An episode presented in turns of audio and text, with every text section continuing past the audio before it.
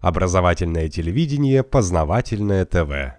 Так как мы с вами живем в обществе, то нам просто необходимо общаться с другими людьми. Мы это делаем посредством языка, слов. Человек произносит десятки, а некоторые даже сотни тысяч слов в сутки и выслушивает даже гораздо большее их количество. Но слова, они не возникают вот сами по себе ниоткуда. Слова имеют очень любопытные истории возникновения, а также между ними бывают очень интересные родственные связи. Ну, давайте с вами начнем со слова «гвардия». Что такое гвардия? Определение Большой советской энциклопедии. В древности это небольшие отряды, предназначенные для охраны главы государства или военачальника, а позже это уже отборная часть войск. Определение из словаря Брагауза и Ефрона конца XIX века. Гвардия происходит от древнего или скандинавского слова «варда» или «гарда». Это отряд телохранителей или отборное войско. По современному определению русской Википедии, гвардия происходит от итальянского уже. Это охрана-защита. В настоящий момент отборная привилегированная часть войск. А вот в английской Википедии написано, что гвардия это происходит от итальянского или испанского слова «защита», когда вообще-то по-английски «гуард» значит «страж». Те, кто учил английский в школе, должны это помнить. Если мы с вами посмотрим в Google переводчике, как оно пишется и произносится. Guard. Понятно, что слово «гвардия» образовалось от слова «гуард» – охрана. Тем более, что значение слов совпадает. То есть гвардия – это охрана какого-то короля, императора или другого а, важного лица. Кстати, здесь нужно упомянуть, что такое лейб-гвардия такое словосочетание встречается. Оказывается, лейб по-немецки значит тело. Leib. Но мое произношение немецкого не очень правильное, но как вы слышите и видите, лейб значит тело. Если мы посмотрим в словаре Владимира Даля, лейб это значит состоящий при особе государя. То есть лейб-гвардия или гвардия это те, кто именно охранял самого государя, там, императора или важное лицо. Потому что уже ближе к нашему времени гвардии, как мы с вами уже прочитали, стали называться отборные армейские части, и чтобы как-то вот между ними вывести разницу, какие военные, а какие охраняют именно самого там, императора, например, вот их стали называть лейб, то есть прибавлять по-немецки тело. Они охраняют именно вот тело самого императора. И, кстати, поэтому появились такие слова, как лейб-повар, лейб-медик, лейб-хирург. То есть это те люди, которые непосредственно лечили, готовили, охраняли вот самого короля или императора. Но вернемся к слову гвардия. Его ближайшие родственники это, например, слово авангард. Это произошло от французского avant-garde, дословно avant впереди, гарда стража. То есть, если мы опять посмотрим в Google переводчике, французский язык. Avant. Avant. Avant перед, впереди. То есть стража впереди войска. Это передовое формирование вооруженных сил, которое выдвигается вперед по движению войска или флота с целью выполнения функций походного охранения. Если посмотреть в словаре Владимира Даля, авангард или авангардия произошло от французского, отдельная часть войск, передовой отряд, перед и голова, сторожевой полк, яртаул. Ну, какое слово еще есть, оказывается. Также, опять-таки, родственное ему слово аванпост, то есть пост, который далеко впереди. Если есть авангард спереди, то у войска есть еще зад. А зад как называется? А охранение тыла называется ариегард. То есть от французского ариегарда, тыловая охрана. Вот как по-французски это звучит. Arrière. Это значит зад, корма, тыл, тыльная сторона. Причем в словаре Владимира Даля пишется, что Аригард или Аригардия – отряд или отдел войск позади армии, корпуса отряда для прикрытия тыла. Задняя часть. По трудности выговора случалось слышать, что солдаты вместо авангард и аригард говорили аленгард. Дальше возвращаемся опять к гвардии. Какие еще родственные слова есть у этого слова? Есть еще слово гарда. Что такое гарда? Мы лезем в словарь, например, вот в той же Википедии написано, что это произошло от французского «гарде» – охрана. Гарда. Ну, действительно, от французского, да? Часть клинкового оружия или инструмента, служащая для защиты руки владельца от удара оружием противника или от соскальзывания кисти при ударе на собственный клинок. То есть выглядит она вот так. Вот сабля, вот ее ручка, а вот, собственно, и сама гарда. Вот на сабле или на мече, то есть они бывают разные, от простых перекладин до таких сложных и красивых. Вот, например, красиво тут еще он за храбрость выгравировано. То есть вот это вот как раз и есть гарда на сабле, и они бывают даже у ножей. Например, вот, вот, вот это гарда у ножа. Вот упор для того, чтобы рука не соскользнула при ударе на свое же лезвие. А вот здесь вот хорошо видно. Таким образом, гарда – это часть холодного оружия, которая защищает руку. То есть, опять слово «гуард» – защитник. Только не в случае там какого-то человека, а в случае уже вот непосредственно вашей кисти руки. Дальше. Еще одно слово родственное – это гардемарин. Если смотреть Большую советскую энциклопедию, то написано, что гардемарин произошло от французского гарде марины, то есть морская гвардия. Garde-marine. Это звание, установленное Петром I для воспитанников старших рот морской академии при направлении во флот на практику. После практики гардемарины получали офицерский чин. В других энциклопедиях, там Брагауза и Ефрона, написано, что это звание кадет старшего класса морского кадетского корпуса. А, любопытно другое, то что это звание здесь написано от французского. А как известно из официальной истории, Петр I – основатель российского флота, и в основном он взял все свои слова и обозначения, морские термины, из голландского языка. Если мы посмотрим словарь морских терминов, то действительно там практически все слова будут либо голландские, либо ну, совсем чуть-чуть немецкие. И очень-очень редко будет попадаться что-то французское. И причем совершенно непонятно, почему он вдруг Гардемаринов решил взять вот именно от французского языка, а не из немецкого. Далее, след, следующее родственное слово, слово гвардия, это слово гардероб. В основном все словари выводят слово гардероб от французского гарде – хранить и робе – платье, одежда. Так что, уважаемые женщины, на утонченном французском языке вы ходите не в платьях, вы ходите в робах. Вот, например, по определению Брагауза и Ефрона, гардероб – это комната, шкаф, место для хранения платья. Гардероб составляет крупную отрасль театрального хозяйства. Заведование гардеробом при дворах также поручается введению особого штата. Во Франции гардероб-мейстером назначался видный сановник. Он раздевал и одевал короля, присутствовал при аудиенциях и церемониях. Определение Владимира Даля. Гардероб – это комната, шкаф, место для хранения одежды или платья. Таким образом, гарде робе – защита платья. Причем, смотрите, как любопытно уже получается. Оказывается, по-английски гуард – охранник, и по-французски, как мы видели с вами в слове гардемарин, это тоже охрана. И по-итальянски в английской Википедии написано, что это тоже вот охрана. Дальше, какие еще есть родственные слова? А есть еще такое родственное слово, как гордина. Гордина – это оконная или дверная занавеска из легкой ткани. То есть это то, что защищает вас от посторонних взоров через окно. То есть это тоже своего рода защита. То есть гуард – гордина, ГРД – ГРД. Те же самые одинаковые согласные.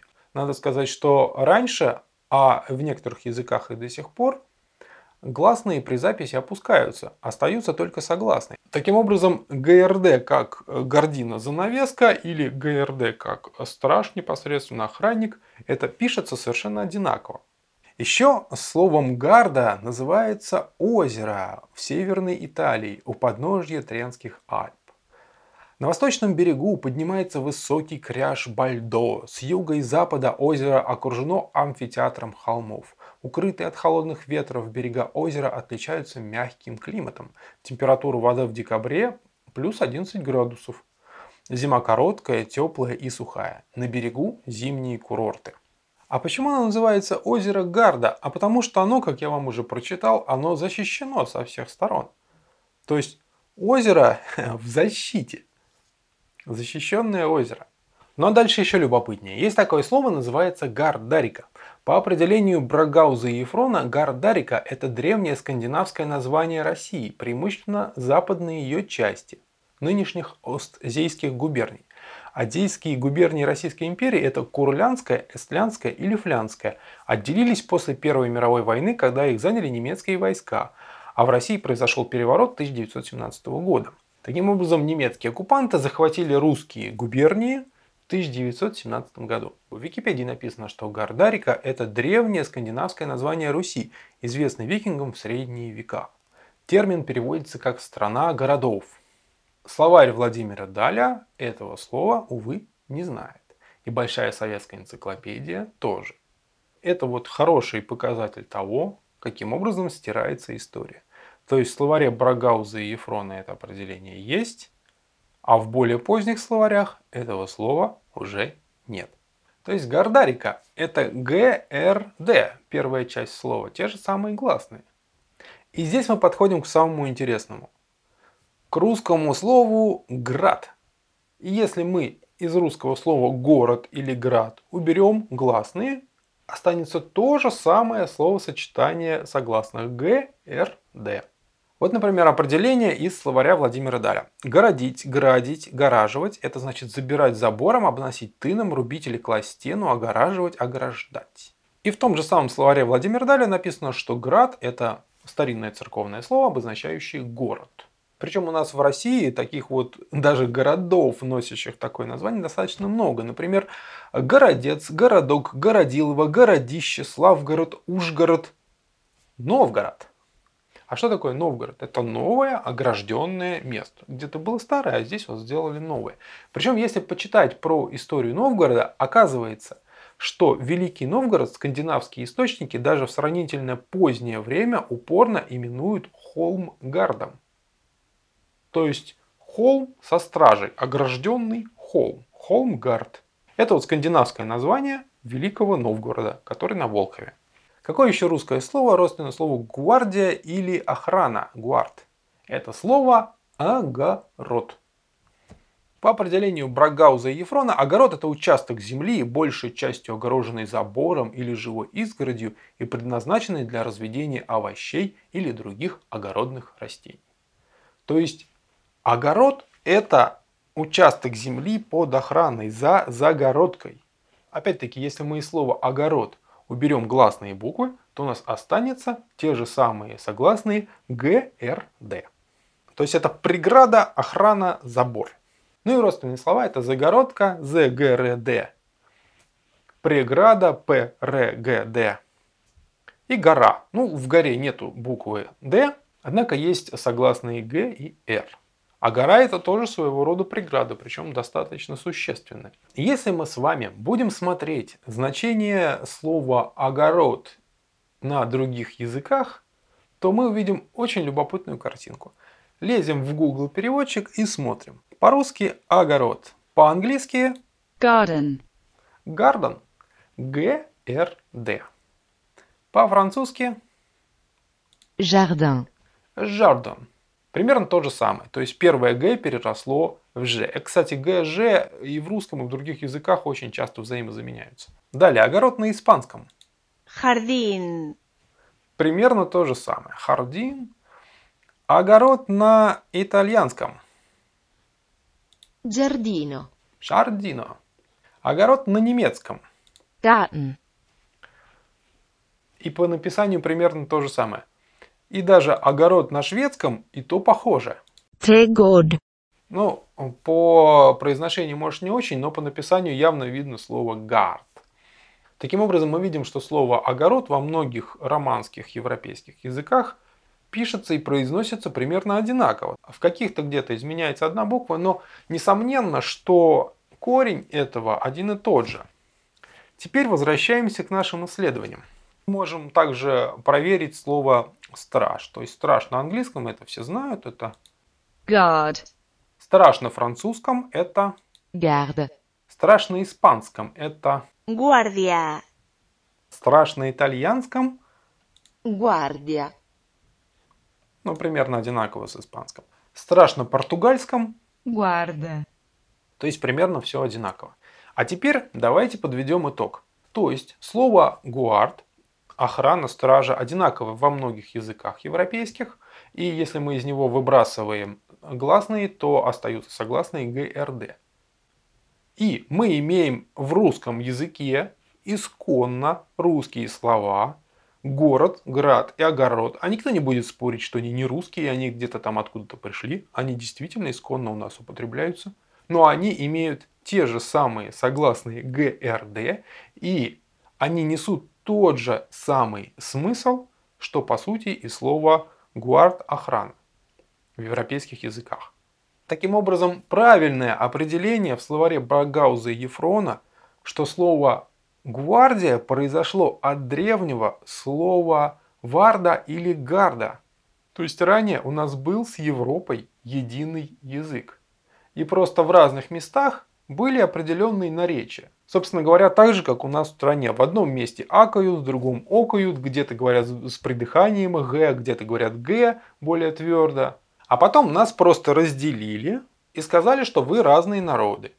Но вот с помощью вот таких вот исследований мы с вами можем понять, что раньше мы были единым народом с Европой и единой страной, единым государством. И Петр I назвал гардемаринов не по-французски гардемарин, он назвал на самом деле на вот, вот этом вот праязыке. То есть гарде на большинстве европейских языках и, как мы с вами выяснили, даже на русском, это стража или охрана.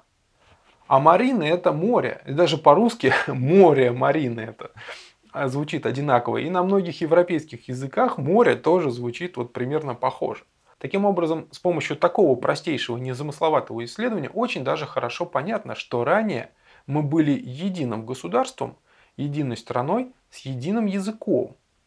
И нас потом поделили дали различную грамматику, сказали, вы разные государства, вы русские, немцы, вы там испанцы, англичане, и давайте воюйте между собой. Потому что очень удобно на разных языках одним вешать лапшу, какие эти плохие, а другим вешать лапшу, какие те плохие.